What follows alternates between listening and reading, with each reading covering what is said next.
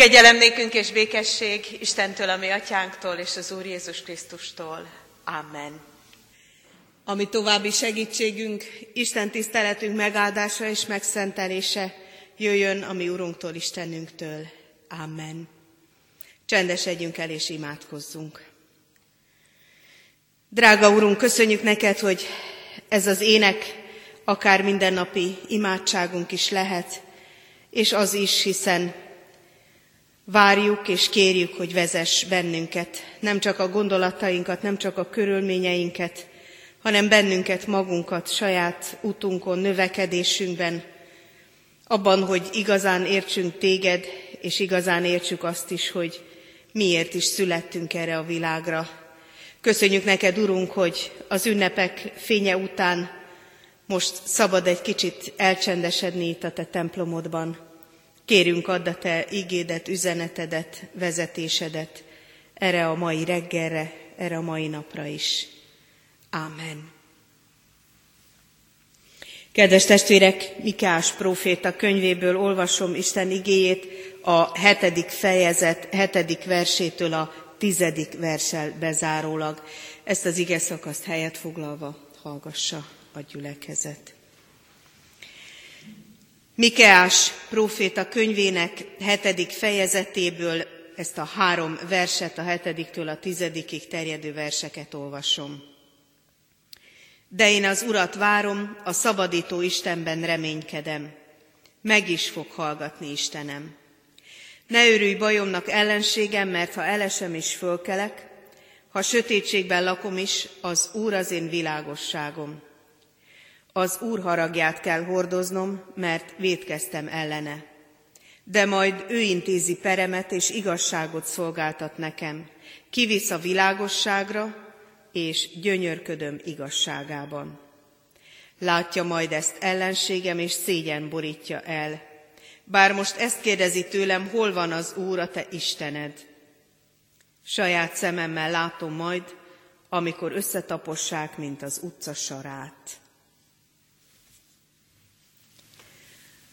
Kedves testvérek, ez a Mikeási történet, ez a Mikeási példa, magának a profétának az üzenete itt lassan véget ér, hiszen összesen hét fejezet, ami Bibliánkban az ő üzenete.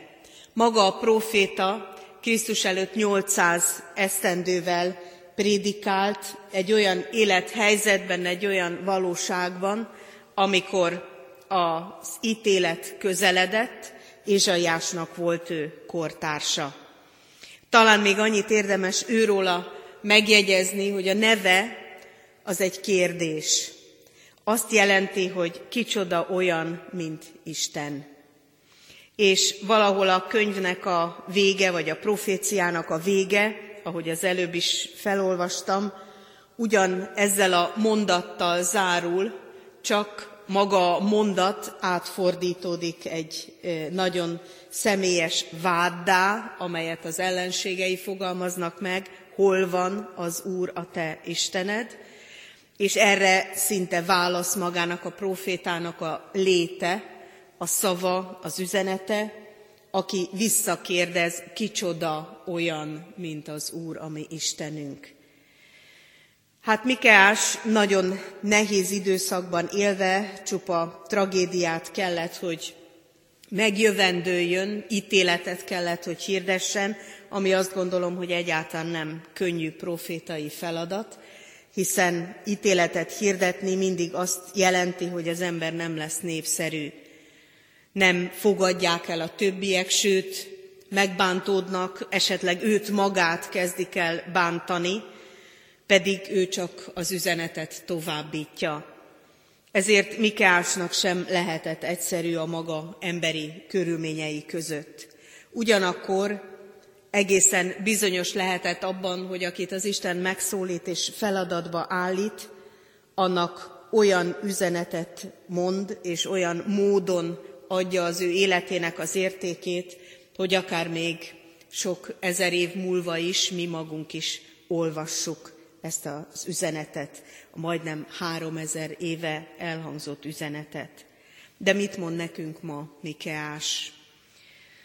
Azt gondolom, hogy nagyon fontos látnunk az ő üzenetének a lényegét. Ha Isten tragédiát, nehéz sorsot, szenvedést, olyan körülményeket ad is, amelyek között nehezen találjuk a helyünket, sőt elkeseredünk, sőt azt gondoljuk, hogy ez a sötétség már túl sok, akkor Isten azt mondja nekünk, hogy ne a sötétségre nézzünk, ne arra nézzünk, ami elkeserít, hanem mindezek között keressük azt, ami az Isten akarata.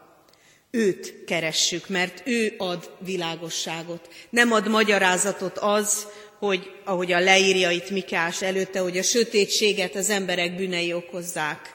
Nem ad vigasztalást, ha ezt felsoroljuk nekik, el mondjuk, vádoljuk szinte őket, vagy leleplezzük őket, hogy ki milyen bűn cselekedett. Önmagában ez nem vigasztal meg bennünket. Ettől ugyanúgy sötét van, ugyanúgy teher van a vállunkon. Egy dolog vigasztal csak meg, hogy mindezek között, az emberi körülmények, nehézségek, nyomorúságok, tragédiák között van hova nézni.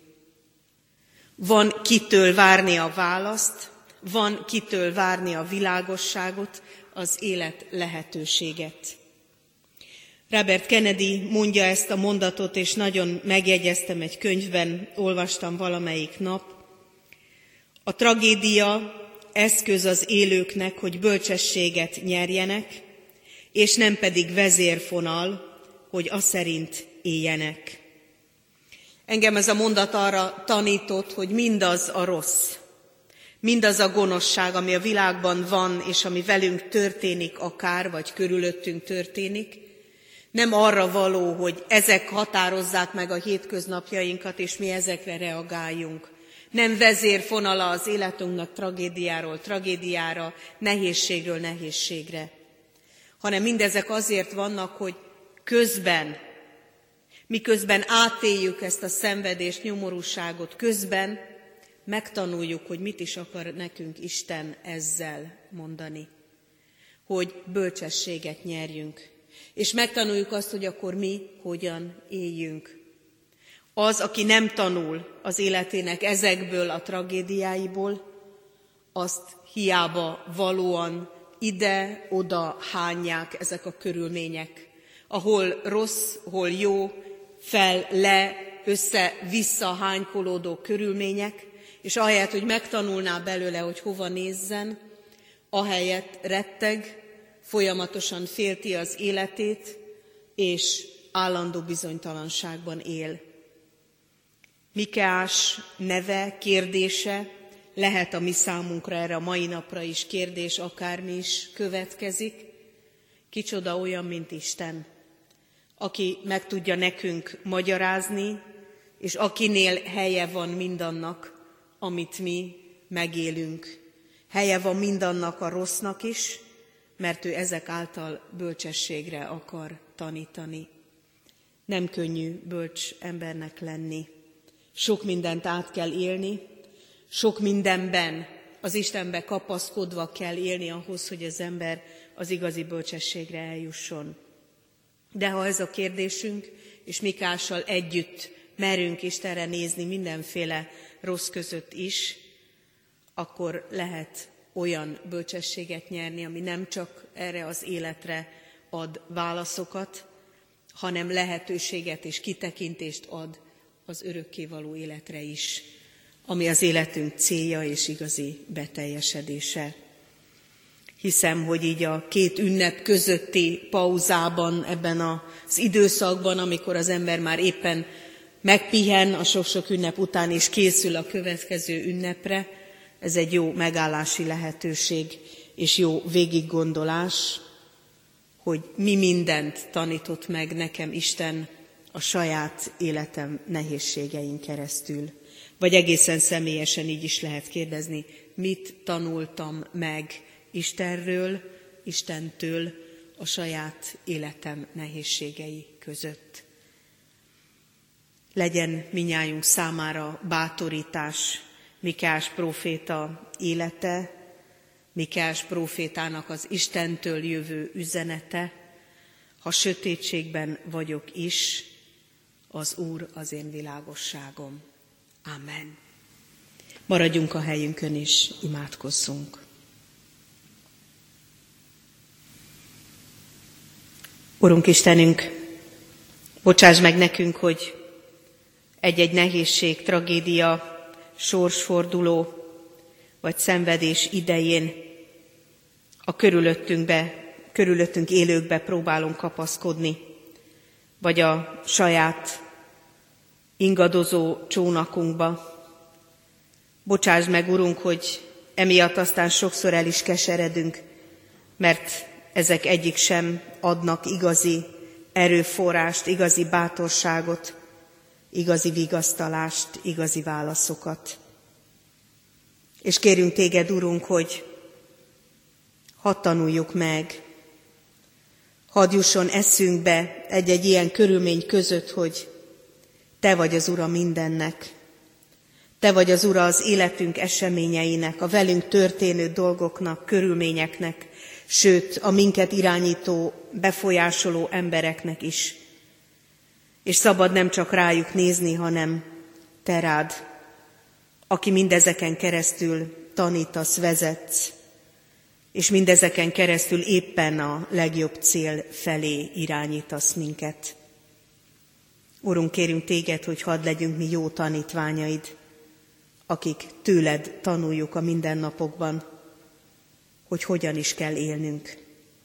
És kérünk téged, hogy segíts a sok-sok sötétség mögött, fölött, ahogyan a csillagos eget meglátjuk, ugyanúgy meglátni az értető reményforrásokat, ami életünk sötét éjszakáiban is.